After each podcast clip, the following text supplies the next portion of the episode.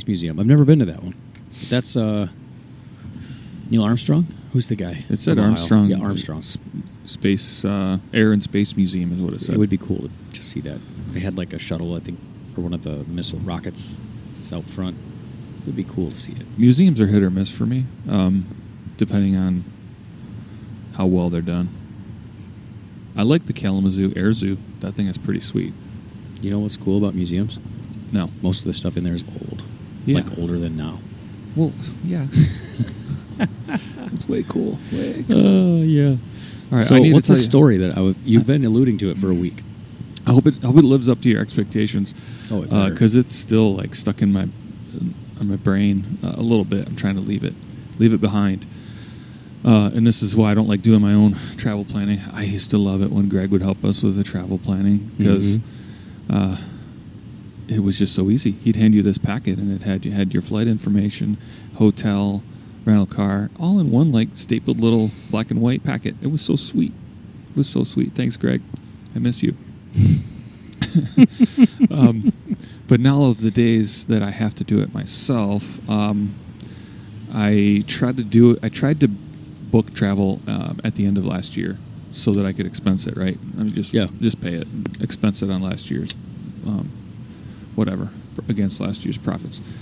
Um, so I got in there and I booked. I booked flights for.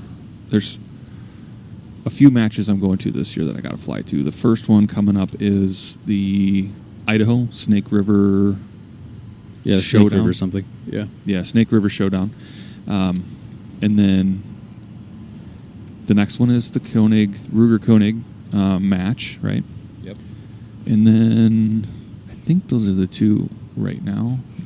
And then we got uh, we're gonna have the finale Box Candy Showdown. I didn't mess with that, uh, but the thing that oh, and then the Texas one that I Yeah, just Texas got back match, from. yeah. So so I remember when I went to Texas, like I could see the three flights that I booked when I when I checked into my Texas flight. Right, I I booked the Texas flight.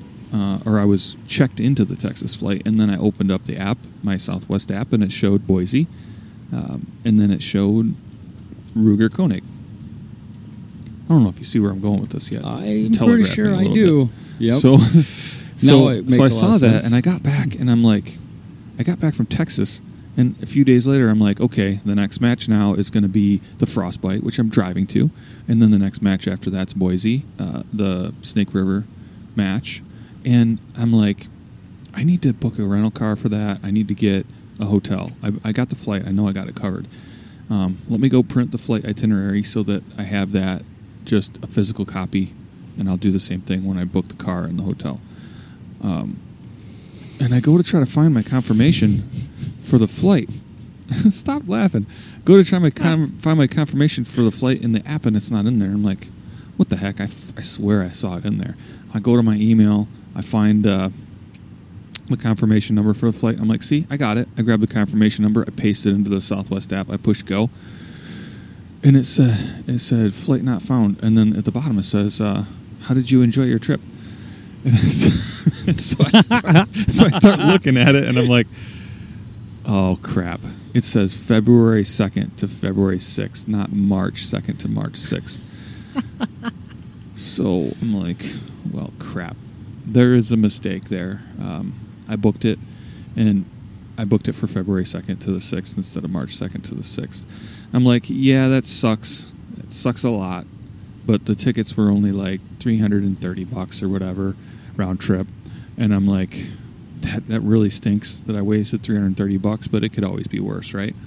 So then I go to book the flight again. Something's going on with flights, bro. Like something is going on with flights. The same flight, same time of day, same plane changes, the same everything. Because I can tell there's only one way to get to Boise, Idaho Yeah. from Detroit, Michigan. Because the flights, like I said, same time of day. There's only one option, same as before. Now it's eight hundred and twenty-five dollars. Oof. And it's not just that. Like I've looked up other flights recently. Flight prices are going up, which Yeah. I'm honestly surprised that you can fly anywhere for 300 bucks. I was happy as hell to pay 300 bucks for a flight across the dang country. Um, I'm not happy as hell to pay eight- 825 dollars. Plus. Well, I'm just swapping. So, yeah, the premium on this trip for me is 824. It's it, it's that's the premium because I already paid for the flight once, right? Yeah. So yeah, it's a 1200 1100 dollar plane ticket to So- to Boise, Idaho.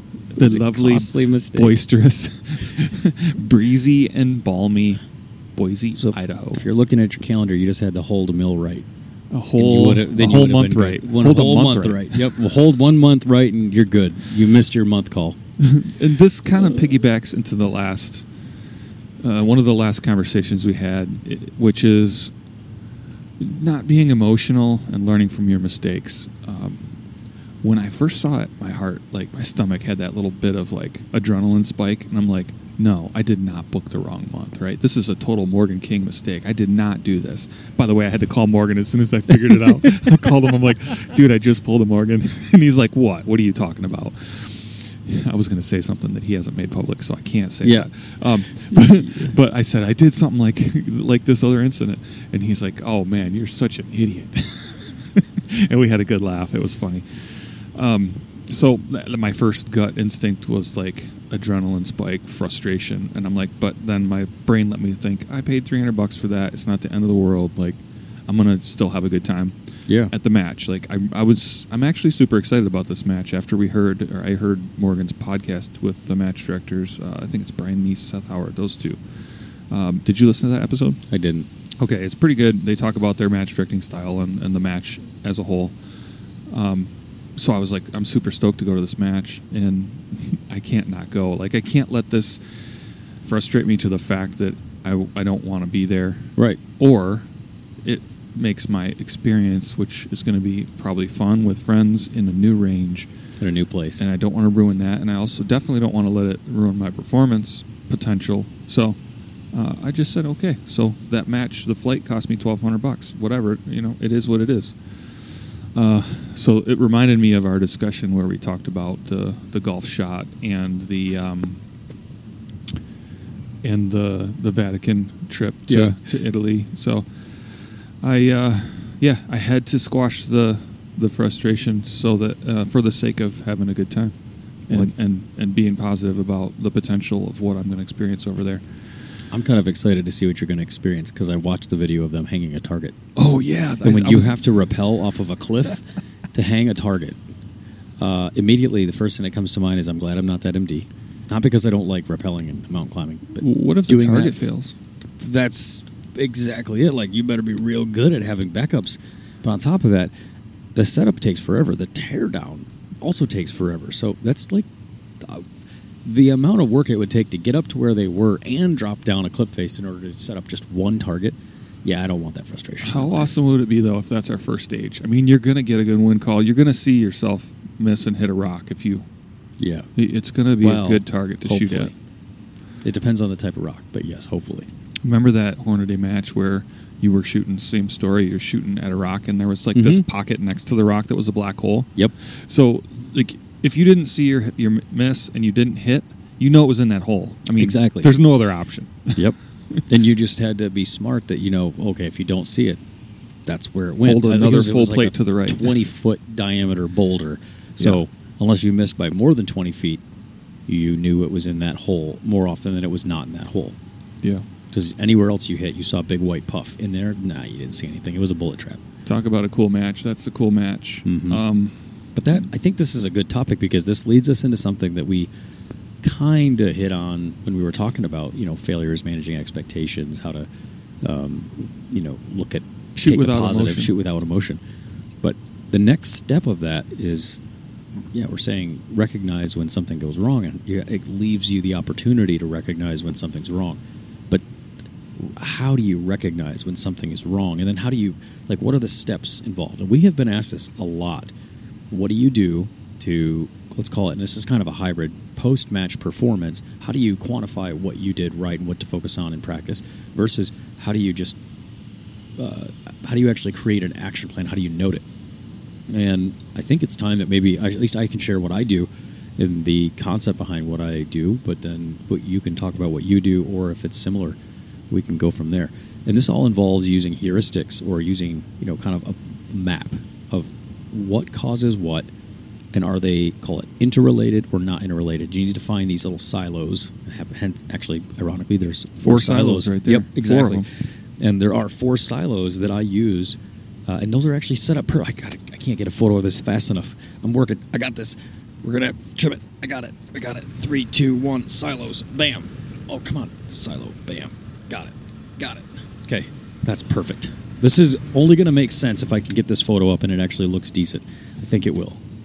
It'll look decent enough. I got Okay. a couple photos too. Oh, that's a good one. Good job. I rolled right. down the window. So I use four silos or an acronym E EWSP. Doesn't an acronym assume That there's- no that there's like a alternate What's the- pronunciation? I think that is. Maybe no, you're right. no. You're right. Acronym can be anything. Yeah, I an mean, the acronym can just be a word that doesn't make any. WYSIWYG is an acronym, but it's it's just something you say. EWSP, it's an abbreviation. Yeah, abbreviation. No, no, But it's not- still an acronym. Yeah. yeah. So the an, an acronym ac- acronym the acronym I use is EWSP.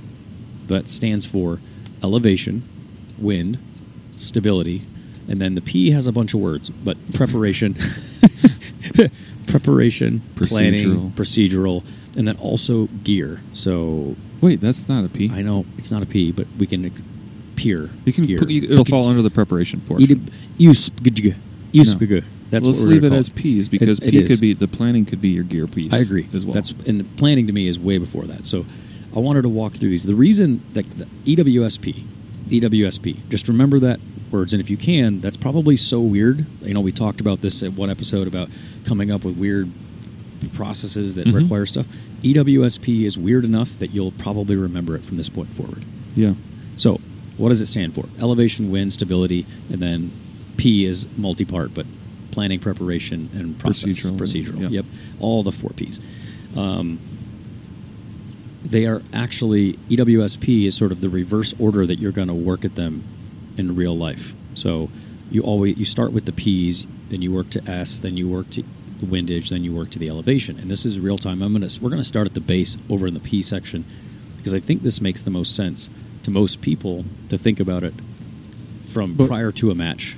But before we like break Yeah. down into categories, like why are we even doing this? Like, what's the point? Yeah. The point of this is when you when you're looking for a miss, and we've talked about it with Morgan when we were doing our spotting your shots down range.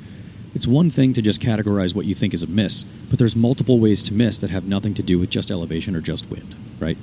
We also know that if you want to get better at something, it's easier to get better if you have a plan in order to tackle small chunks of that and become expert in it, much like we talked about in a couple of an episode it, or one of the episodes you'll hear or have heard. I'm not sure how, what's the order you're going to hear these. Um, so, in order to track during a match what you need to work on, you need to have a category that helps you identify things. So it's not just, oh, I missed two shots on stage one, I missed four shots on stage six, and so on and so forth. That gives you no information as to what to actually work on. Yeah, so we're talking about like building an after action report that leads you Mhm. into categories that you can, you know, focus your training plan on before your next match, right? Correct. Okay. Yeah. So working backwards from this, the the P's, the four P's and the G, if you will, um, preparation. The first one is planning and preparation. But let's start with preparation. Preparations is to me everything from the decide, time that you decide to go to a match, all the way to the time when you are literally getting ready for your first stage and you are putting your gear together and you've finished that plan for your very first stage of the day. It could be between stages as well. Like it, absolutely is. yeah. It absolutely is. That's another. Basically, when you're not the- on the clock. yeah, that's the to me that's the planning portion, right? Preparation is everything up to that point. You're preparing for the match. You're getting your process, your gear, but then there's procedural stuff that happens. But yeah, it's every time you get to that first stage and everything that happens in between. But effectively, when you're not shooting rounds, Well, I mean, yeah, exactly. So when the clock is not running on a stage, it, it falls into this P category. Correct. And the cool thing about the P category is, um, it's you can call it whatever you want, but it's it's the stuff that you have virtually unlimited amount of time to work on. yes, And and we know it's not un- unlimited, but compared to the time that you're asked to Compared to execute, 90 seconds. yeah, compared to the time when you are on stage, um, it is virtually unlimited if you use your time wisely. You will have plenty of time to tack tackle these things that fall into the P Yes. category. So the things that fall into P for me, at least before you get to a match and even leading up to the match, your gear. Have you vetted your rifle? Is it squared away that you know it's it's clean? Uh, your magazines all function flawlessly. Your t- screws are all torqued properly. Your scope is level to its mount. It's torqued properly onto the action. Your You know bipod- it tracks. all of that stuff. Yep, you know it tracks Everything. um, literally all the things that you can do that you are harder to like really not worth your time having to fix in a match or you wouldn't expect to have to fix them in a match. You are squaring all those things away when you decide to go to any match. You're assuming you're assuming that okay to get to that match i need equipment that works. Therefore everything you do between that time to decide to go in the match you are you should have checked off all of the components or aspects that make your gear between your bags and your rifle and all of that a they function and b you know how to make them function Mm-hmm. and also you know what makes them not function and that's a really That's a good important point. one because Yeah. you how to protect up. them.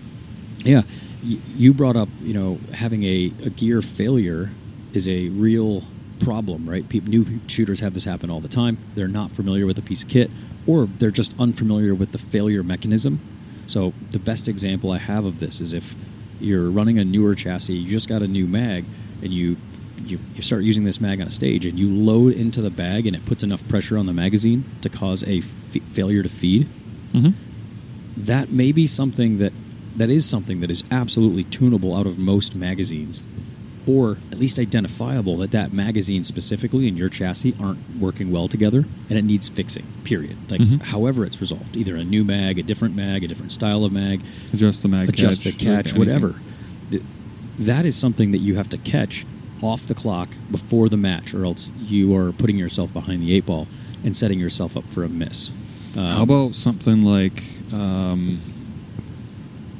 getting your, your game changer wet? I mean, Mhm. it, it operates, it handles differently. I had somebody Totally message us after that Texas match, and they were saying, "Well, how do you address this um, with your with your bag getting wet in a match? Like, how, how do you how do you deal with that?"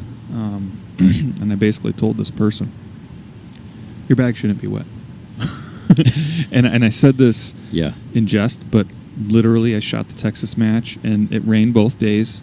Um, rained way harder the second day, um, but my bag wasn't wet. Did it get wet on the stage? A little bit, but it. I kept it out of the rain. Uh, I kept it spread out. I didn't. I didn't ever let it have a drop of rain touch that bag when I wasn't on the clock. mm-hmm. And was it easy? No. But I know that the performance suffers when your bag turns into a firm brick. I just Yep. know that my rifle doesn't operate the same, and I have more time, uh, harder time dealing with it. So keep your rifle dry, keep your scope from fogging up, keep your bags uh, dry, keep your body dry, keep your feet dry. Like these are things that you should have a plan plan for, and there will be inevitably things that you don't that you don't know that you haven't experienced yet. But the whole point of this process that you're trying to describe, I think, is once you have that happen once, it should never happen again. yes And you're going to write it down, you're going to take it home, you're going to prioritize it, and you're going to learn from it. And this P category is, in my opinion, the the fourth silo that's standing alone. It's all out by itself because it is the cheapest, it's the easiest, it's the one category that you should be able to permanently not have to worry about with enough planning. Yep. And if you if you get an issue in that silo, or if you find that you have a problem, you you have enough time to fix it that doesn't require you to spend money to go to a match to check to see if it's fixed. Yeah, You can do it anytime. correct. That to me is the kind of the beauty of that's a cool Corvette. Um, the beauty of the the silo method, if you will. And so uh, one other thing else, I'm gonna that's most of this silo, but we're gonna go into the next part of the P's here in a moment, just to put a higher level on this. These four silos in a match, so you know where this is going. You will anytime you have a miss, you're attributing the miss to something, and one of these four silos should be where you place a check mark or a, a miss.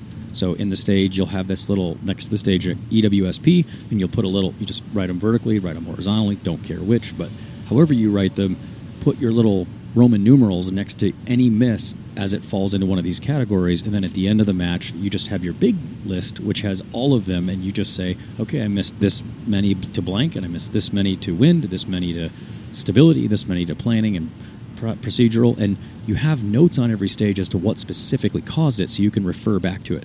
But then, what when you're done, you have this histogram, right, that shows you or bins that show you where the bulk of your misses came from. And this Yeah. is prioritization 101. If you don't know that your gear preparation and planning were the reason for causing all these, like 12 or 20 of your missed shots, or 20 of them are from planning, and then 10 of them are due to wind, and you say, oh man, I got to get better and work on my water line and make my group smaller. No. What the hell are you possibly thinking? Like, you could literally gain 66% better score, or another drop 66% fewer shots by eliminating procedural planning and preparation mis- I, th- errors. I think a lot of people inherently know that, but they don't know how. They'll have an issue that they Yes. don't document very well, and it's like out of sight, out of mind. Like Oh, once, yeah. you know, once the stage is over, they just brain dump it because they realize that it was a f- quote unquote fluke. So they don't write it down, hmm and then they don't remember even to mess with it until it happens to them again on a different day in a different match. And then they may remember, worst case, like we talked about, having a failure leading to another failure. This is the same thing, only over a longer time frame. Having a failure that you recognize and then going, oh, I got to get to that. Then not having it happen again and go, oh, yeah, I remember that. Yeah, I'll fix that. And then you don't again. You're much closer to cementing a you don't care. I love passing by this flag. By the way, I just have to pause and. Yeah, it's a huge flag. We're in like Urbana, Ohio area, and there's this giant 40 foot flag, 50 foot flag. Yep. But um, so that's the purpose of what these silos are. That's why you know when you're listening along, this is the intent behind them. It's to be able to categorize individual misses, put check marks or tallies or raw counts of number of misses and what you think they're primarily attributable to.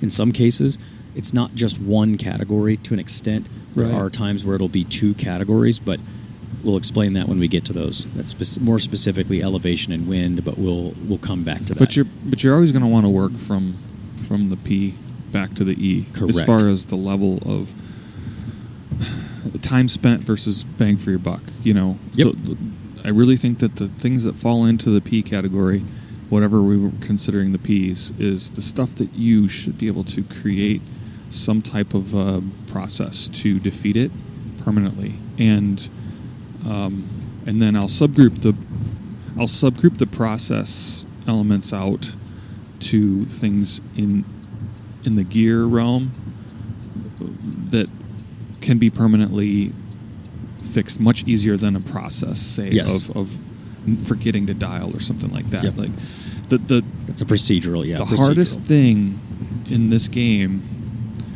to to do in the long run and to make a, a pro- process to prevent is forgetting to hold or forgetting to dial. And I still haven't come up with uh, a method for doing that other than I've shot long enough to where I don't do it anymore. I don't forget anymore. If, Mhm. if it happens to me once one shot per year, I'd be very surprised. But it did happen to me once last year, and uh, so I still know that it's a potential for problems for me personally.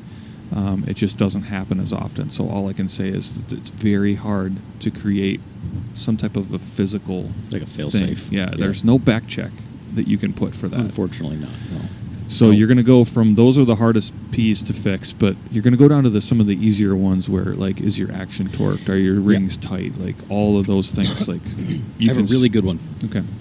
Really good example of a a hard to identify issue that I was almost stymied by, and then I wasn't. Mm-hmm. So, uh, a year or so ago, I was at the Michigan match, one of our one days. I pull my action back. Brass is still stuck in the action. I didn't know it. I went to feed the next one. It jams. I immediately drop my mag. Out comes the the round and the dead piece of brass. Cycle the bolt, open the bolt, put the mag back in, and Bob's my uncle. Keep back to the races. Like, oh, that's weird. I must have cycled the bolt weird. Fast forward. Never happened again. Next match same thing happens and i'm like dude i don't have this issue this is not something that's typical So the first time, I thought it was just me manipulating the bolt incorrectly. I wasn't quite sure, but I thought it was a, you know, my own practice in in slow manipulation of bolt. Maybe the plunger was dirty. Who knows? So I did some basic things to try to fix it um, right after it occurred, like cleaning the bolt face, making sure my plunger and extractor were both working properly, clean off the bolt face again, depress everything good, check my mag, check my brass. Yep, the brass was normal. Okay, I, I probably resolved it, right? A match later, I have the same issue. Ching! Like, that's weird. I did it again. It must be me running the bolt weird because I have done everything physically that I, at least I think at this point, I've done everything physically to fix it. The same match, a couple stages later, I, I was very uh, now I'm being hyper cautious about the extraction process because once I've had it happen once in the match, I know I haven't resolved it from the prior. Now I'm really acutely aware of what does it feel like, what does it look like, and I extracted around. And as I'm seeing that, I felt the the click and the, the plunger depress, the brass start to clear, and then I felt like uh, clink, clunk, clink. For lack of a better, normally it's extract and ching, you hear that one sound. Instead, I was hearing three sounds clink, clunk, clink. And that meant something else was going on. Like, that's not normal. This only happened because I was super acutely aware of this process. I examined the rifle right after the stage, after clearing the, the and I figured out there is a brass mark on a send it level, the send it level little twisty tab, the thumb screw. I had a brand new send it level that I was using at those two matches and it was clocked about 30 to 40 degrees differently than it usually is. And the brass had just the right angle to flip back, smack the face of that, and then get pushed right back into the action. Mm-hmm. The only reason I knew that is because I was tracking how my rifle normally functions. Then once it happened, I thought I made a resolution. It didn't resolve it. Skip, what else could lead to this? Well, the only other way this occurs is if something else is happening on the ejection process that I'm not aware of. And I was then really paying attention to it so that I could eliminate it, proactively eliminate it. And then that immediately resulted. I just simply switched the send it level back to a different thumb screw, and Bob's my uncle um, fixed. Never Did you again. know that this the wrench that's underneath your cheek riser on the new uh, MDT ACC Elite, that wrench fits the screw that comes with your send it level. I didn't. I haven't played with that yet. So it fits that. So you could get rid of this problem completely by just getting rid of the thumb screw on the send it and using the actual screw. Hmm. And then it's like super low profile. Yeah. Now All I know so that. get yourself an ACC Elite. this is highly recommended, by the way. Yep. Um, and then get rid of that little thumb screw. And if you, even if Or- you don't have the ACC Elite, you can put the, the bolt on there anyway. Yeah, or I mean, in this case, all I had to do was clock it or grind the tab off on one side because I only need half of it. I just need to be able to turn it, or just go to the actual screw. Point being, Do something about this it. is do something about it 101. And if you can't resolve it, continuously work to resolve something till you can find the actual cause. I thought I had found the cause or culprit, the real cause of this brass staying in my chamber. In fact, it wasn't. It was something else completely that I. I mean, how many times do you think if you just change to the exact same piece of equipment, but it's a duplicate, that it's not going to work? We've seen this a hundred times with scopes. You have a scope A that works and a scope B that may not, or it's leveled slightly differently, or it's set in a different place. It's not got the same eye relief. There's, or it has a, the same thing, but maybe a different reticle. You assume it's got the same, and brain farting, you come to a match with a slightly different reticle than you're used to if you have variants of the same thing. I mean, there's a numerous ways that this occurs. The point being, tracking your process and identifying a cause and then eliminating that cause in the off season is your primary goal, and Mhm. also in between during practice. That is the primary purpose of the P's. Yeah, the fun thing for me as an engineer is to think about complete change, complete different mindset, complete paradigm shift because that's why I brought up the screw thing. Yeah. You did something about it. What if there's something that you could go even further and simplify the footprint of your whole workspace, which when I switched to the Elite, I figured that out. That little wrench in there, it's actually like a star. It's like a Torx wrench Mhm. that's made to adjust the mag latch Yep. mag adjustment. But I stuck it in that screw and it doesn't fit. So I'm like, heck yeah, I'm getting rid of this whole knob. And then I went to the Brant Built Concept uh, LEDs and that way I could rotate my send it level vertically. Like my workspace just keeps getting tighter and more reliable every time I work on it. And to Yep. me, that is that's freaking exciting. It's like I think I told you before when I switched it. It's like this is reinvigorating my excitement to go back to shoot shooting matches this Yeah. year. Like I shot a match every month last year, and I'm kind of on pace to shoot a match every month this year. I mean, the AG Cup was in December, and I already shot the Texas match in January. So, um, yeah, it's uh, it's a lifestyle. It's uh, solving problems is fun.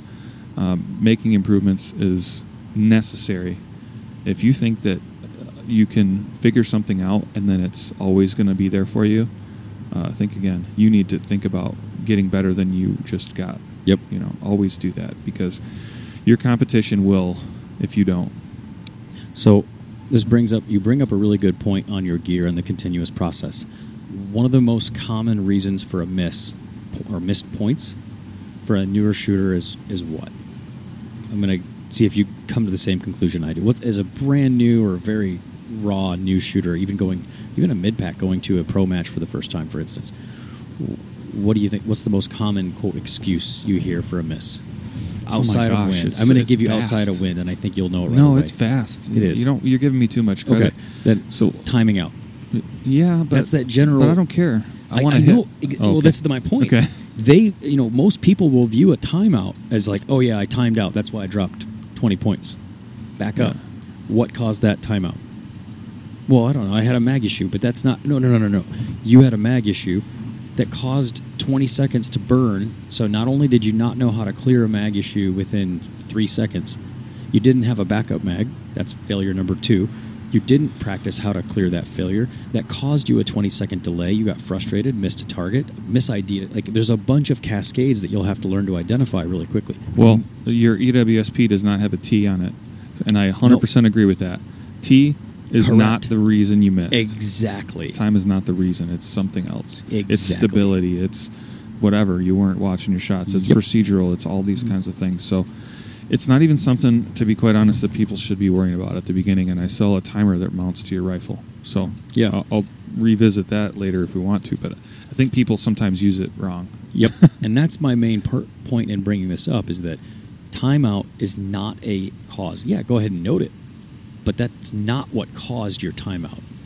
What caused your timeout is the inability to find a target during the stage. What caused your timeout was uh, poor settling of the bag, fighting through stability and wobble, shooting the wrong target, and then trying to search to figure out what sequence you had to be in. Those are all reasons for a timeout, but they're not the, the that's the effect is that you dropped a point. I think one of our buddies, Jason, and uh, I think Chuck does this as well, because Chuck times out a lot. No, I'm Yeah. not calling him out on it. Um, so he recognized that I'd rather get hits and learn something than trying to rush through and timing out. So he tracks himself, and so does Jason. Uh, I don't know if he still does, but he used to, based on hits versus shots fired. I think it's a way more constructive method of, of judging how you're improving. Um, and then you can have a secondary, I guess, metric that doesn't drive you to change, but at least is a metric that says shots fired versus shots potential at the very end of it. You can Yeah. have a separate metric, but I would not let that drive your uh, training plan. I would I would work to shots fired versus impacts, and you'll find that you can influence that number pretty easily with this breaking them down into these silos Mhm. and attacking them. So that's so the preparation portion is, I'm going to call it planning, but prep, planning, and preparation are all the things you can do before. How you're going to get to the match, where are you going to stay, how what kind of ammo, how many rounds do you need? Do you have a load developed that works for your rifle? Is it consistent? Do you know your zero? Like all of those things happen as part of the piece. I wish I could recite them all, but it's literally all the other episodes we've talked about. so um, it's all of those the next silo that you move into is I'm going to call this the procedural. So this is the next big uh, inside the P's, the next big window for opportunity, and that's a procedural error. So when you listen to the RO give a stage brief, and you say, "Yep, I understand it," from that point, what you're acknowledging is that you understand exactly what to do to execute what the MD has written in the matchbook Mm-hmm. and get a perfect score as a result of your prep and planning, along with your plan of attack, you will clean this stage as it's currently understood, as long as you pull, do your part and make good shots. Well, if you identify targets one through five as the sequence in which you have to shoot them, you misinterpret that it's actually five through one, far to near, and you shoot them out of sequence. That is a P based miss. You didn't understand the course of fire. You need to read and come up with a better plan or a process. If you don't understand, you don't find the targets in your scope. Most people go, "Oh, that's a well, I'm shooting. That's a, a shooting issue, right?" Um, no, that's a that's a prior to the stage issue. What did you not do to learn where the targets were physically located, reference points for what they look like, but also how to go from target one to target two and understand the landscape between them so that you don't get off in your sequence. You have common reference points that tell you you're on path for a clean run. I just thought of something. So y- you've chosen the acronym EWSP, but guys and gals, like choose whatever you want. If Yeah. there's something that's chronically plaguing you, make a letter for it. Who cares? Yeah. Like the whole point is that you're breaking these things down into chunks that will cause action. Yep. And, Yeah, it can uh, be whatever. This is just what I choose. Yeah. Yep. Um, so there's the planning portion, your prop. Uh, man, there's a lot of P's in this game. Um, Procedure is the one that I think people mess up. You just touched on. Uh, They Mhm. say they understand the course of fire, and they don't. Um, and it's they usually don't execute it.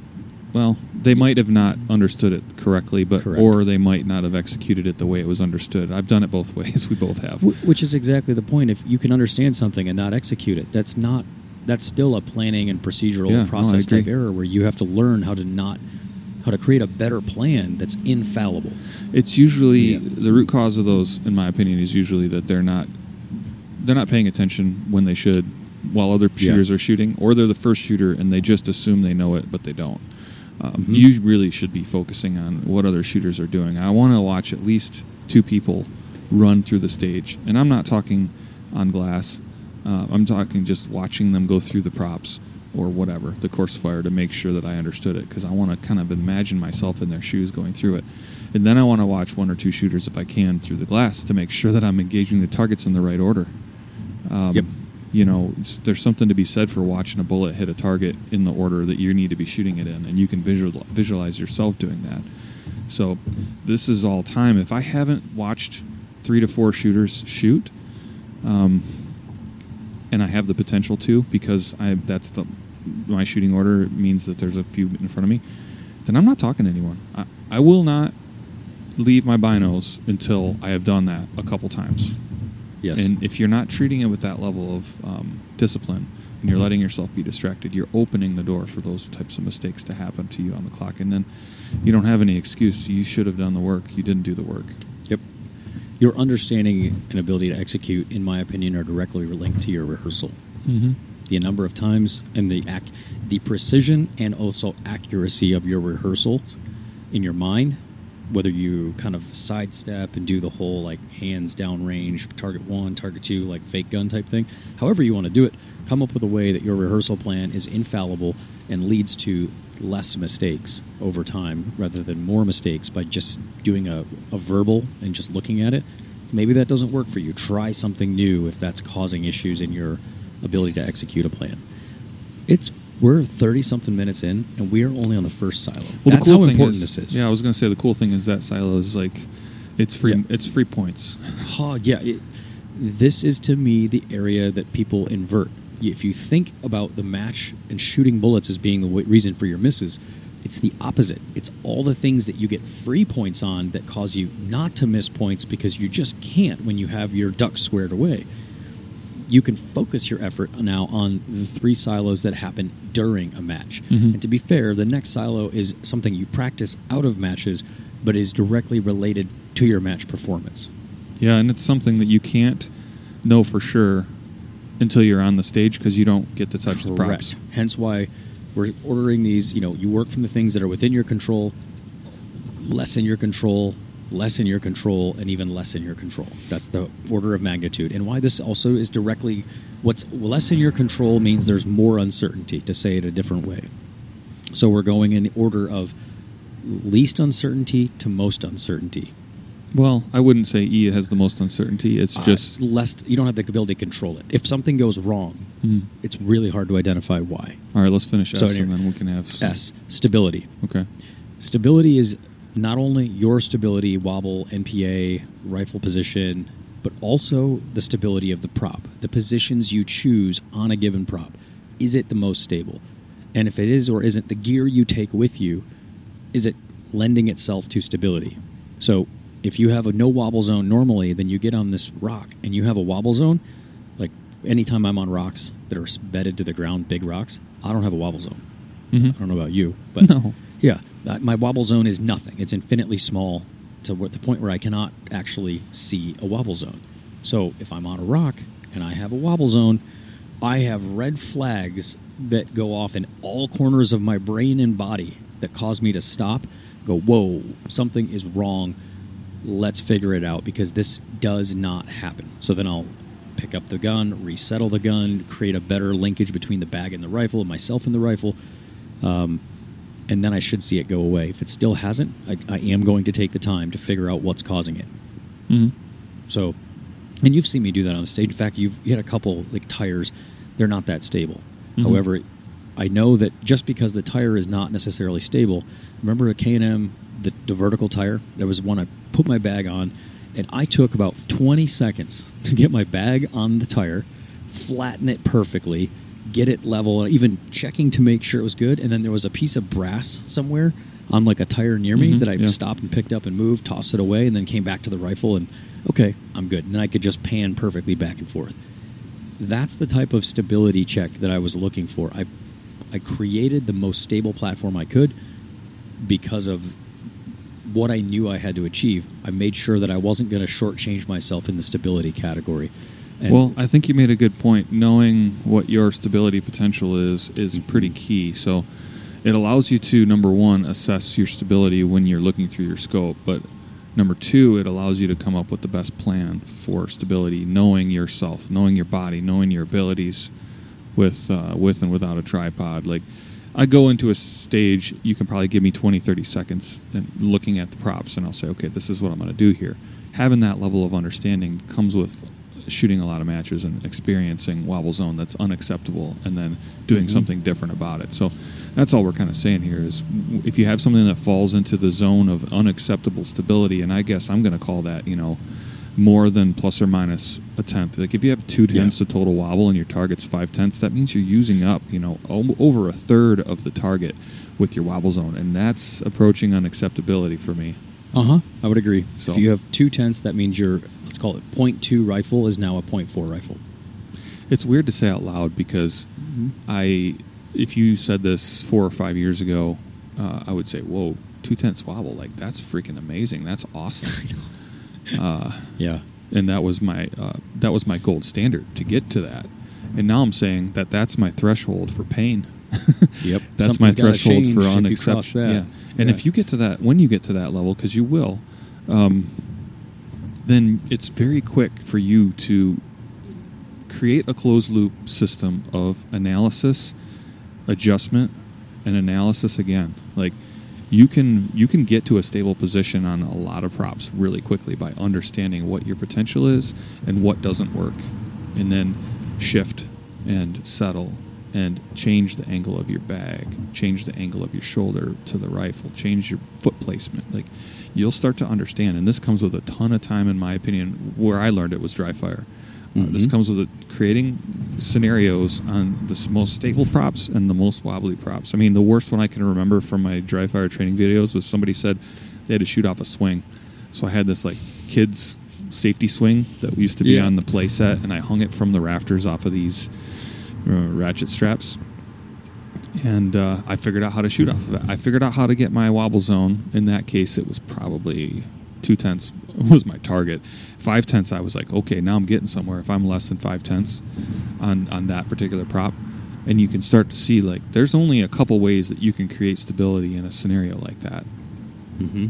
And when you figure those out on the hardest possible prop that you'll probably never see in a match, you take that to that mindset to the infinitely um, acute and controllable level on a rock, and you're like, "Oh, this is simple." It just everything becomes easier. Yeah. When you practice hard, Yeah. it makes uh, simple things simple. So if you if you find yourself putting uh, check marks in this category, then try to go home and recreate that prop Yep. with this the gear that you used, and then get it as good as you can. And then also don't be afraid to try a completely different plan um, and come up with a different way to do it. Like, did you choose the right method in the first place? And can you Mhm. get stable on that certain size or shape or height of a prop another way? Yep. And in addition to that, like you just said, to piggyback on it, trying something you haven't tried. So if you if you observe something while shooting that you see another another shooter, another competitor, say using tripod or a bipod and a tack table, then you see another one using a tripod rear with a front bag support, and another one just using a bag, and you're familiar with the bag only, and maybe tripod rear to some degree, but not a bipod and tack table. Put that on your to-do list to learn that so to see if it is more stable to see if it is a better and what makes it work what makes it not work. If you haven't done those things you haven't given yourself every opportunity to eke out the last points when this specific say stage requires the most precision because you can pick up points net to the field by just getting one or two shots more, you're averaging more than the rest of the field by that's two points you can't get anywhere else throughout the match. So, you know, if Clay or Tate or Austin or other Austin who are used to using, say, the, the bipod and tack table rear are able to deploy it, they might have stages where they pick up support, but there also might have stages where using that method costs them points because it's too long, so they have to err in other ways. Uh, I only say that because those guys are the experts in running that method. There are very few shooters I have seen who can deploy that system as quickly and as consistently as most of the Oklahoma shooters. So it's something I've strived to emulate more so I can get better at it and call it a strength of mine as opposed to a weakness of mine. I have to default to a, you know, rear bag on just one bag is a sort of a I'm not saying it's a crutch, but it's my most comfortable method of shooting. Followed by tripod rear, followed by tack table bipod. That's a weakness that I recognize, so I have it on my action plan for this season. I mean, you said at that like six weeks ago. Mhm. Have you have you trained it? I've trained it twice. Okay, It All still right. Doesn't. Feel, it still doesn't feel expert to me, though. Yeah. I mean, I, and this. I think this should I was just some going to good jab insight. you. I was just going to make sure you practice it because Yeah. I've heard you say that before. Yeah, but I, I think this is a good point. You know, how long does it take to tra- practice something to become an expert in it? Yeah. For what we do, well, yes, we gain skills quickly because we understand some basic principles, I don't feel comfortable or expert in something for usually months. Mhm. If I'm being honest, like multiple months, and then I like it just comes natural. The same way a rear bag underneath prone felt natural after a couple of weeks of using it when I first started shooting. It wasn't natural to start. Now I don't even think about it. But there are times where even a prone shot with a bipod and a rear bag, I have to think like, okay, what I know enough to know that this is not a traditional prone shot. Something is a little different. What's my bag height? What's my bipod height? Mhm. And assess all those things. That's the level of detail we're going into when we talk about stability. It's all of those components. Building your position, having very little to no wobble. Mhm. When you miss, if it's not a timeout, if it's not a gear issue, the next step should be okay, it's not one of those misses, i.e., I know the gut rifle went bang, my charge had powder in it. Don't worry about that. It's then, was I as stable as I expected to be? If the answer was no, that's a high likelihood for The root part of the cause of Yeah. the miss. Yeah, it may, it may be at least multi-part, but it's probably the larger component. If you're wobble zone, that's what I'm going to default to. Get more stable on the next shot. Well, because building that skill will help you Long prove. Well, it'll help you prove that the next thing is not a problem, E- or, it exactly. or it is the problem. Yep. You know. Uh, here's the best example I have of this was a match we shot at K and M. Um, I was hitting shot. I was I went to a tripod rear sport. I pressed, broke shot, hit center. Or maybe it wasn't even that one. Was, this has happened multiple times, so this isn't a one-time incident. Preston broke a shot. Everything was good. Next shot misses, and it misses off the right. When you are a right-handed shooter, and you load into a bipod or you grab a tripod rear behind the rifle and you press too hard, the reticle moves kind of left. And when you call it release it or you let the recoil happen, the reticle comes back to the right, i.e., the rifle during the shot can recoil and move the muzzle to the right of the target. I thought because this miss that that's what caused it. That was my first assumption. Like I, I felt like I was pressing pretty hard. I felt like I had to over manipulate the tripod. Um, so my next change was simply to get back on target without changing my wind call and just use an I'll call it a more natural NPA tile approach with the tripod so that it was not pushing back on me. Fired the shot. It missed off the right again. Not as much, but it missed off the right, which meant I fixed part of it, but not all of it. Which brings us to the very next category Mm-hmm. wind. Mm-hmm. Wind and elevation are arguably the two most difficult. We, most shooters, I think, I- would you agree that most shooters think wind is the reason for most of their missed points? That they, like, intrinsically, if they walk up to a match, the first thing I think about, you think about, is worrisome or is a wind call. Yeah, it's I I don't know if people believe that 100% of the time, but that's what they'll say. Yep, that's the best way I've And- heard, heard it put. And I'm smarter to I'm smart enough to know that it takes a lot of wind error to miss a six tenth wide target, especially when you go and look at what what our At bullets 600 are. yards. Yeah, what our bullets are capable of doing at 600 yards and in. Um, so we've talked for 45 minutes on you know a bunch of things that could be the root cause instead of wind, and those are the things that you need to square away because otherwise you don't know for sure if it's the wind or not. And Mhm.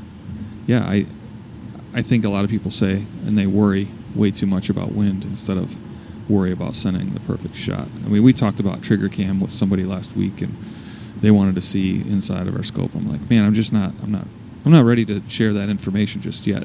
Uh, Yeah. But I can tell you if you watch me on the clock, uh, and how long I hold that reticle on the center of the target before the shot goes off, you'd be surprised.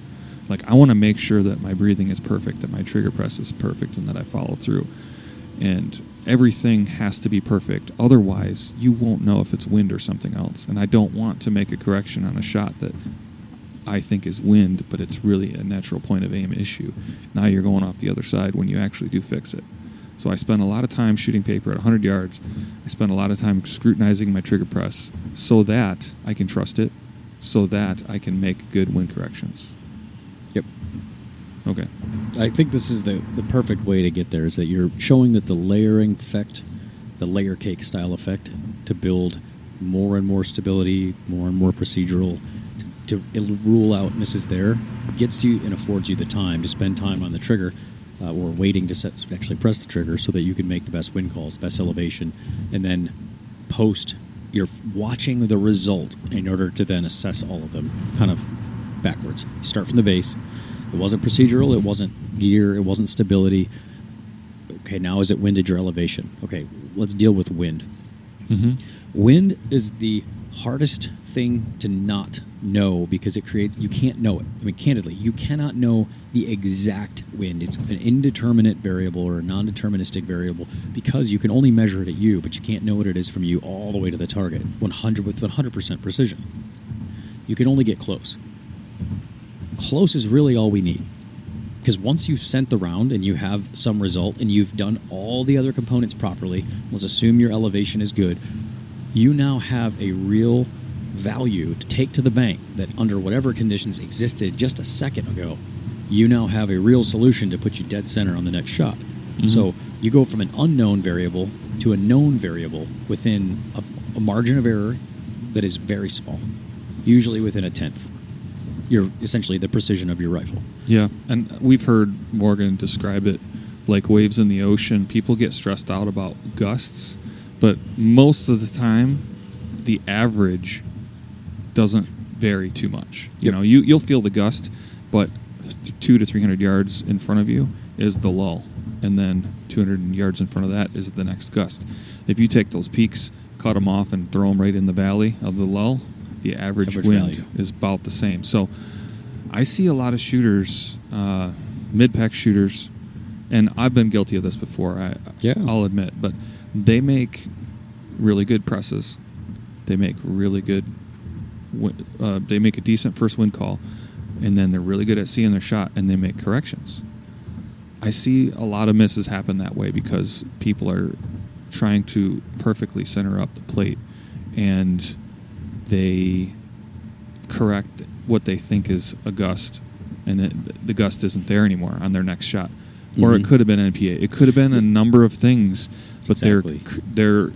I'm not saying they think they they're better than they are. They're really good. They're really good for being able to make a good shot. They're really good for being able to see where that plate that shot was placed on the plate, and then they overestimate their abilities, um, Their precision their- generally. their, precision, or what they think they know, and then they have it sneak off the Yep. other side due to the correction. as soon as you make the assumption that I made a perfect like, and it's I don't mean you did vet it. I mean literally, you make an assumption that it was an NPA was perfect. You make an assumption that your trigger press was perfect. You make an assumption that you were as stable as you've ever been, And the precision of that round is the same as the and that the one. precision is a laser beam. All of a sudden, that left half impact centered up was actually going to be right half, but the other mistakes that you thought didn't exist actually happened, and they that's what pushed your round left, and your actual was your round done perfectly would have ended up more like on the right side. Mhm. You then hold more right, and you end up off the right side because you do stack everything, and it becomes a normal shot.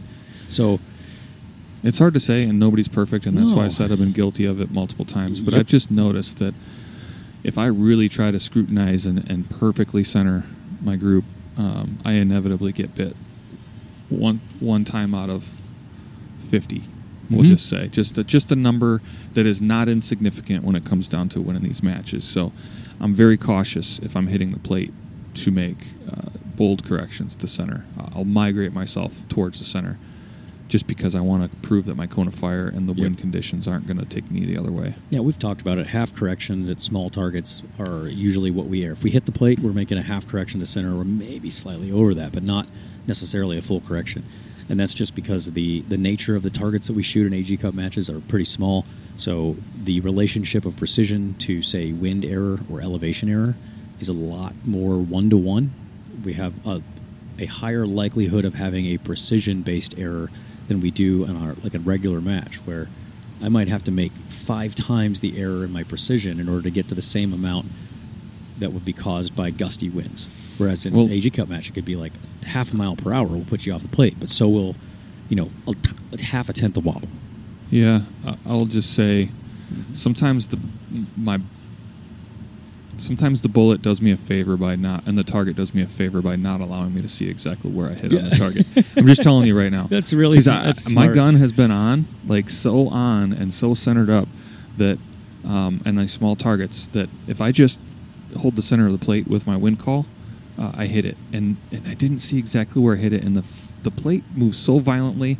I better not change. You know, I better not change anything, and I'll just keep going and I'll keep going and then I'll just keep hitting.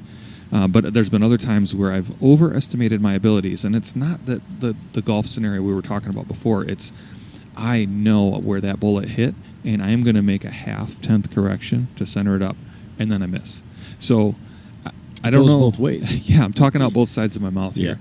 Um, there's not a perfect answer, and don't get you know frustrated if you don't perfect this because it's it's impossible to perfect wind calling. It just is. Yep.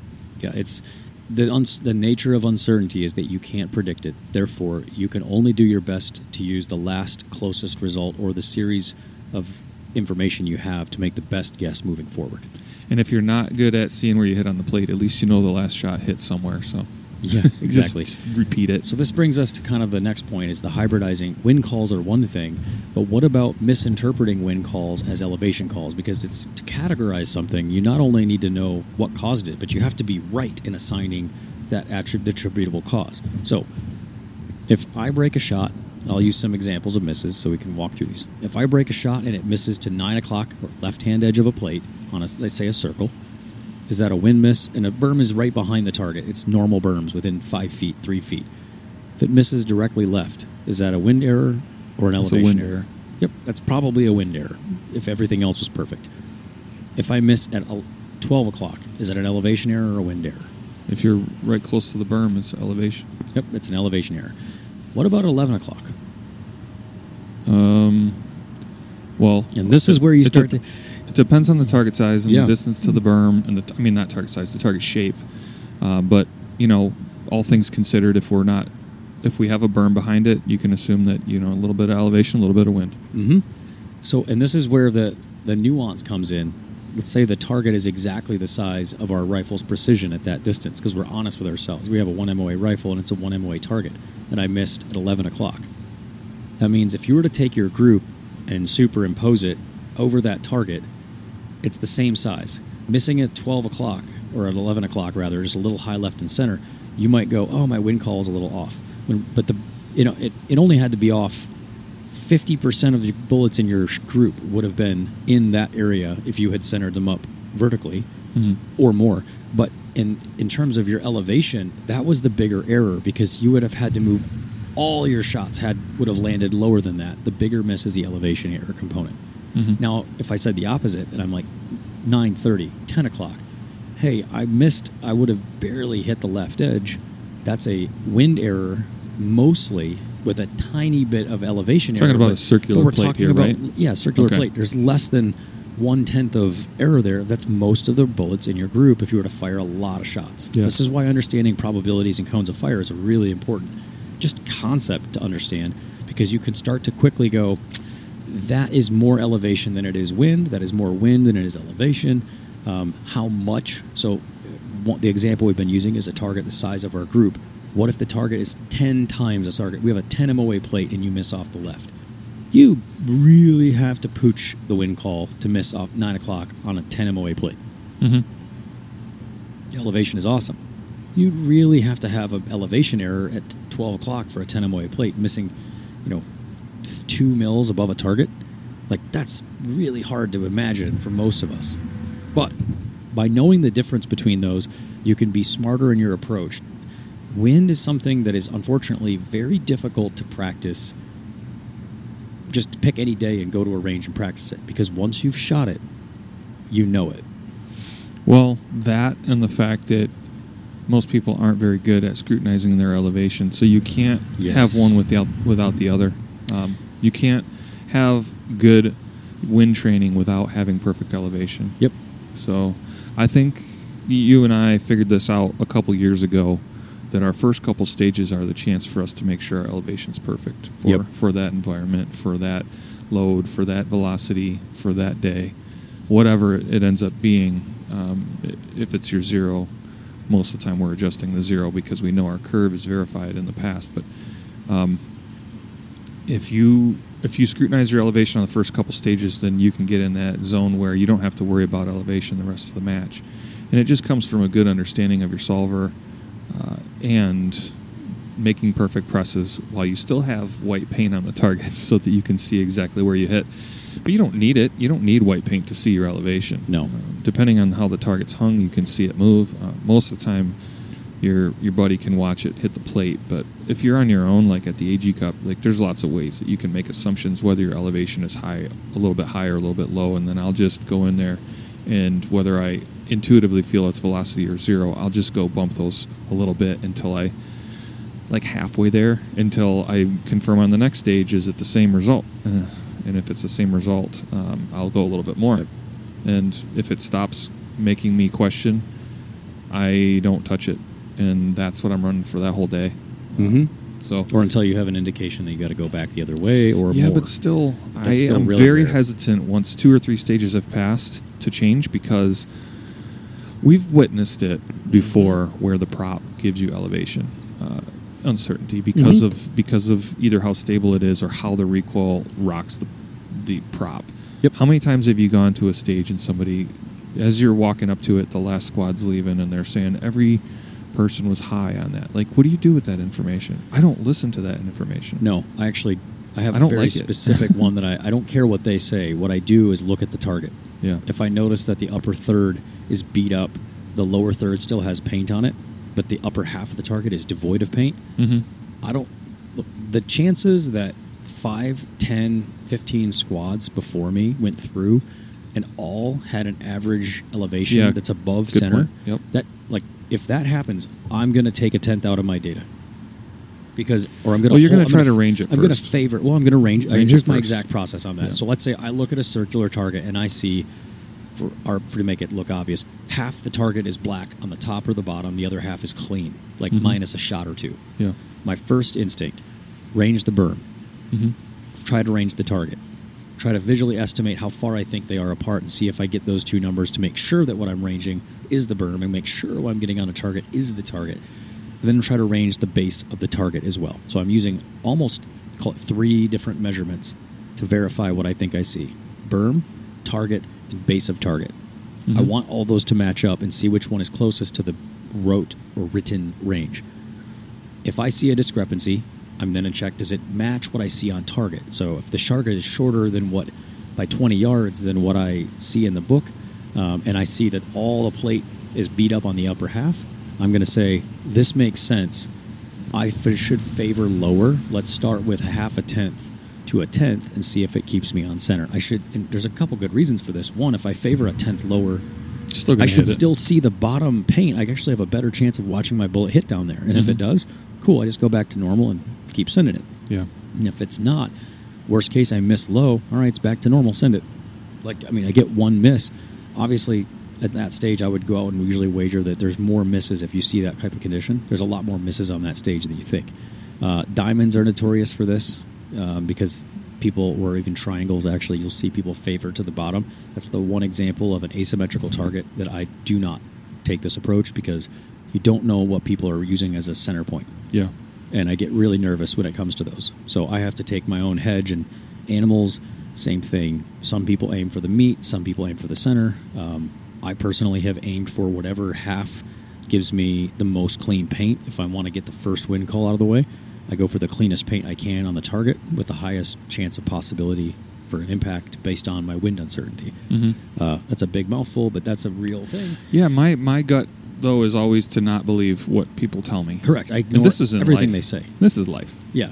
Like trust but verify, and I don't want to trust even. I want to let myself come to the, that conclusion. I don't want to let it jade my opinion. Yep. And a, a pretty good example of this was the uh, Vortex Vengeance match that I won last year. Like, I was pretty much in my own world, and people Mhm. were telling me a lot of different things that I just ignored. And I attributed this to, I don't know for sure. I just know that my rifle was on that day and I was like in the zone. But I suspect that people had a lot of problems with Mirage, and my I'm calling it my zero was a Mirage zero. you know yeah, what I that know is? what you mean. Yep. Okay, Mhm. so let me just explain it. My zero was created in a very Miragey environment. We'll just say that. Yep. So I knew that looking through Mirage was the new norm for that day, for that weekend for me. I mean, that Mirage was some of the worst Mirage It was we've bad. shot in. Yet I was able to hit all the targets almost. I think I dropped nine shots all weekend, and uh, the next closest was 15 or something behind me, 15 or 17. And like I said, I think I attributed that to me zeroing, checking zero both days um, in Mirage, and that way I was able to know what it did. Now, was it up? Was it down? I don't know what it was doing to my point of impact. All I know is that I shot in it and I zeroed in it, and it was the same conditions. Mm-hmm. So uh, this is the this is the main reason why I don't like to listen to people when I walk up to a stage when they tell me they're hitting high or low. Now we don't shoot a lot of out west. We don't have a lot of updrafts to deal with uh, ever. I, I don't think I've maybe the Hornady match is the only one I've ever made an assumption on an updraft and then actually did something about it and it helped me center up. But with that exception, we don't encounter it. And No, not so frequently. somebody telling me that they have an elevation issue, that's their issue. I'm not going to let their issue become my issue because 100%. I stress out about elevation enough. And there could be a scenario, whether it's the prop or the target distance or the mirage, that is causing the majority of people to have an issue. But I don't assume I'm going to have an issue without verifying that it's an issue for me first. Yep. The Trust only thing, well, the only thing I have ever done is if my data says uh, one uh, like three point four five, and set people are telling me I'll hit high, I'll roll down, roll, uh, round down to three point four. That's the only thing I'll do. A Mhm. half a tenth. Um, when normally, if it said three point four Because five, that's I would round to 3.5. I mean, practically speaking, It's unshootable, It's unshootable other than just knowing that it exists. but you've thrown out the phrase half tenths before. Yeah, I know So- I've made corrections that way, but I can't predict that the round will hit a half tenth lower. I will Yeah. just say I'm hedging my bet that on average I'll be Yeah. a half tenth lower. We do that at AG Cup. Yep. We we move half of dots and like our the little center dot in our Mark Fives. They move It's a half. roll an edge to an edge, and that half tenth is exactly what we're using just to to hedge our bet. It's literally don't know where I'm going to hit around it because it's a cone of fire, but we do use half tenths. We just don't know. Oh, that half tenth is the reason I hit or miss. It can be, but it's unlikely unless you start watching rounds just grazing edges or hitting. Like if I'm hitting an edge, um, yeah, I have to- we have to make half tenths corrections because the target is at our precision. I can't afford to move my group center away from that. So this is just one portion. We're talking wind.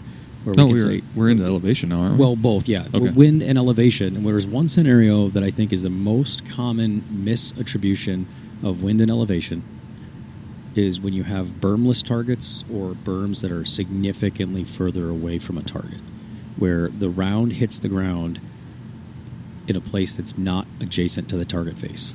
yeah. It hits 50 yards back, 100 yards back. I was gonna s- s- have us throw out a number. What's your opinion on, you know, you When can, you can pretty believe it? much, yeah. Well, when you can pretty much call it a one to one, you know, you missed it, measured it. Uh, how close does the berm have to be? five yards minimum.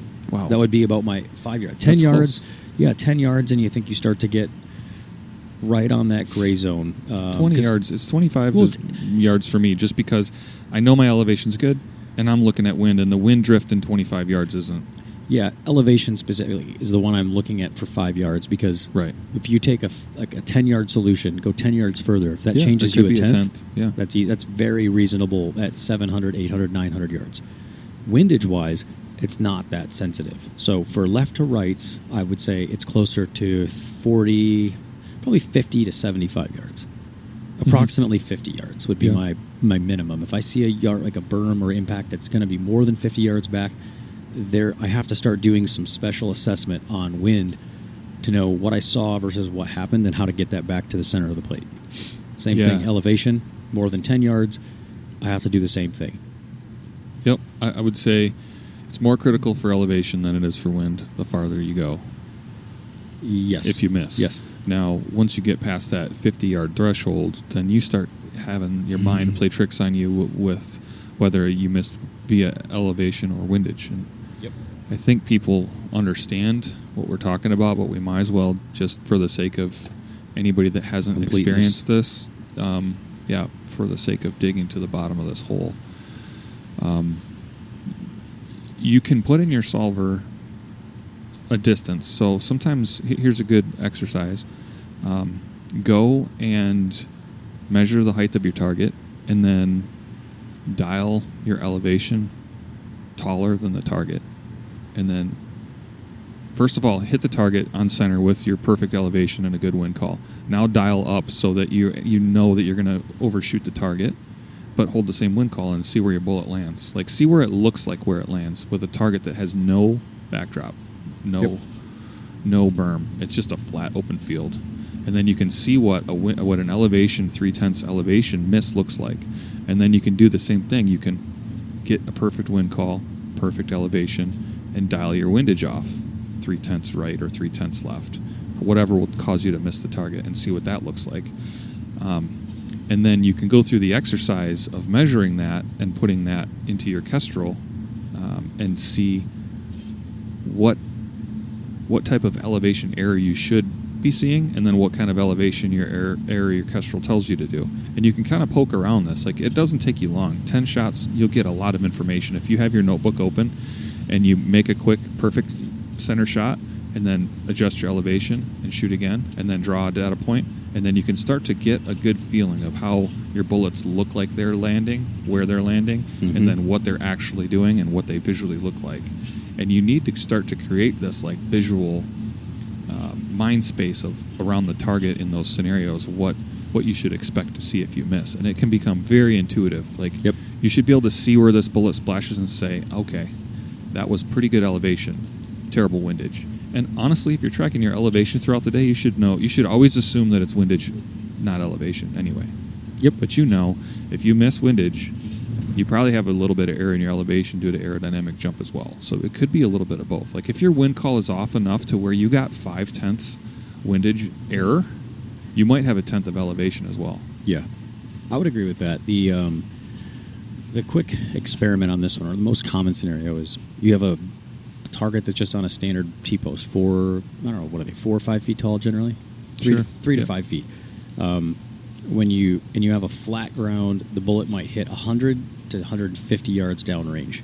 So the drill, or sorry, I should say, the check and a match is if you're not sure, you can actually prep this out to know the response and what to look for.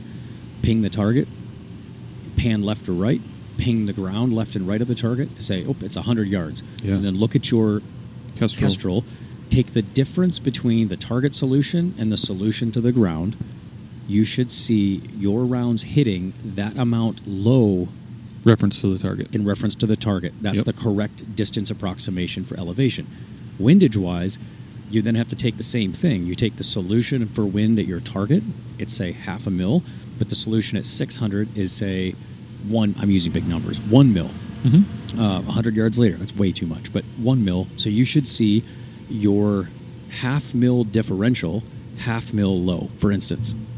And if you look to the center of the target, you fire and it misses, and it hits a half mil left and a half mil low, then you know that he had to have missed very close to the center of the target, or whatever the half mil low would mean. Your elevation was just off or pretty good, but the wind is off, and vice versa. The hard one is when you see a bullet drop directly below a target. You know, here's a scenario: bullet drops directly below a target, and you think it's very low, but it's hundred yards back. Where did you miss? On the pro side. Yep, you missed upwind. Mhm. Yep, um, because you were holding some amount of wind and it didn't blow.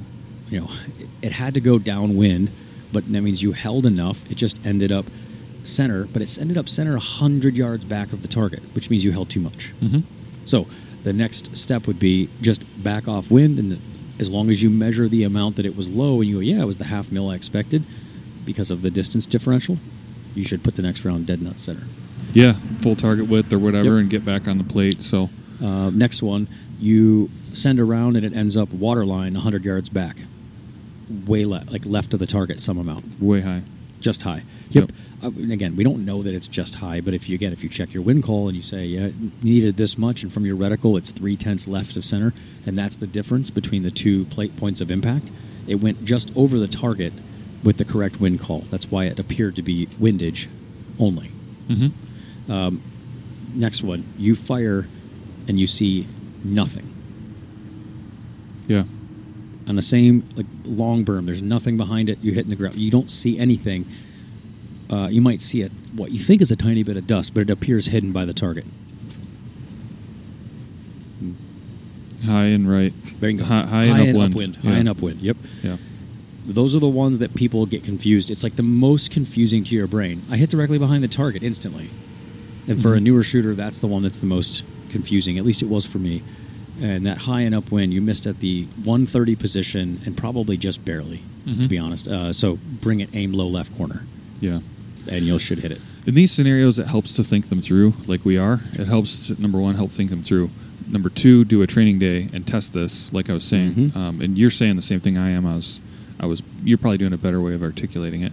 Um, and then number three, before you start a stage that has one or two targets like this, do that measurement with your uh, rangefinder, and then see how far the backdrop is, and know what that differential is um, back there, and then you can make a direct correlation. I'm a half mil. It looks half a mil low, right below the target. I know that's an upwind miss. If it looks, you know, two targets downwind, but half a mil low, you were downwind of that target. Yeah. And the elevation's good, and like that's why I stress about elevation at the beginning of the match, so that I don't have to think about it on the clock. All else fails, move a full target width one way or the other, and then if that doesn't hit, move a full target width the other way. Yes. yeah, and to be one thing to kind of clarify on this is we talked about how these are again order of control. You have Yeah. the most control in the P's, then stability, then wind, and then elevation.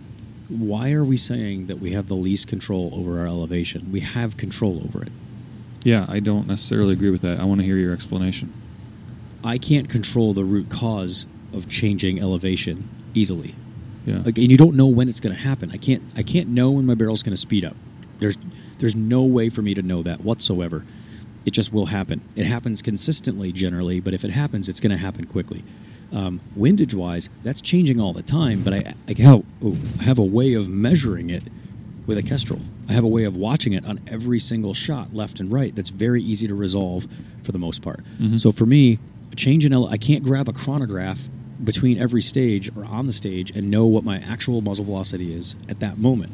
But I always get to see how Well, much wind and measure it on every single shot if I really wanted I, to. I can tell you that the hierarchy that you've laid forth here, with the E being the hardest one, is definitely the way I feel about elevation because I want to be able to trust it. Yeah.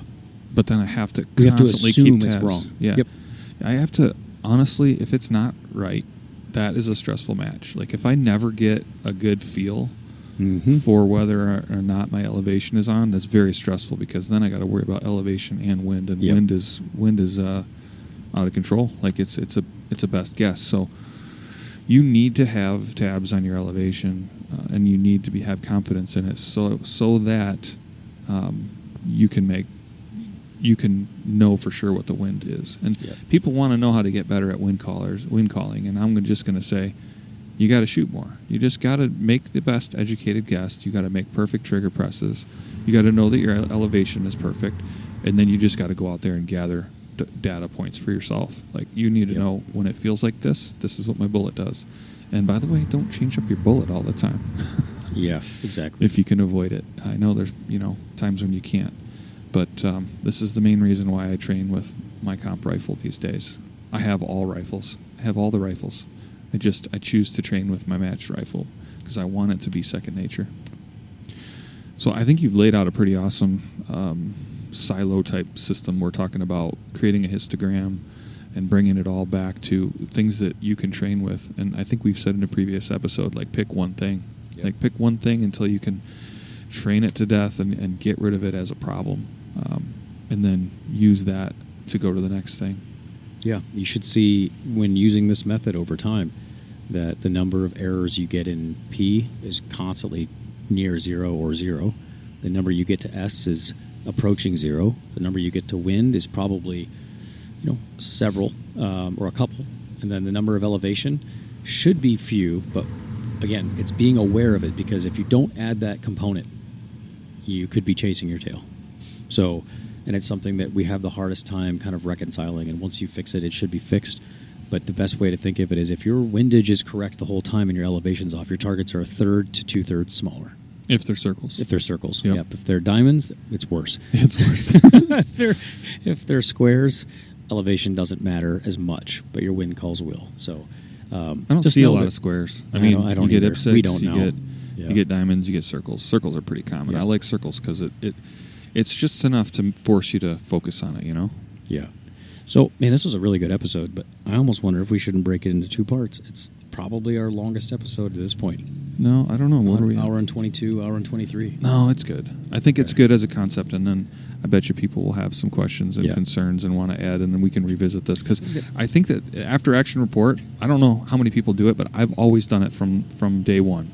Yep. Whether it was formally like a- an actual after action report, um, or whether it was just notes bringing back, I would put them in a, a Excel spreadsheet. And Mhm. before you heard, I did. before you told me these categories, I had 10 categories. Whatever. If you want to have 10 categories, we're going to say that a few of those categories probably fall into one of these buckets, but it doesn't really matter. If you want 10 categories because you're always forgetting to reload your magazine, like put it on there until you don't do that anymore, whatever it is. Yeah, for sure. I think there's a, you know, the big point of this is, like you said, is, is categories. The reason they're so big and broad is because we know that there are things you have to practice within them, but you need a way to give you the major root cause, and then from that, practice to get that root cause uh, non-existent from that point forward.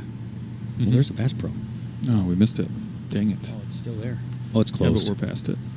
I mean, Um, like th- to to your point there. Um, I think, or to my point, to breaking down stuff.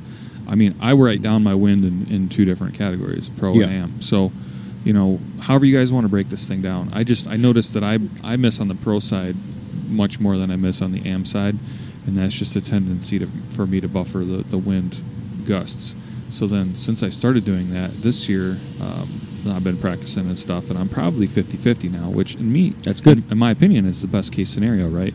Um, I theoretically should get maybe one or two more impacts in a match that's windy versus always missing upwind.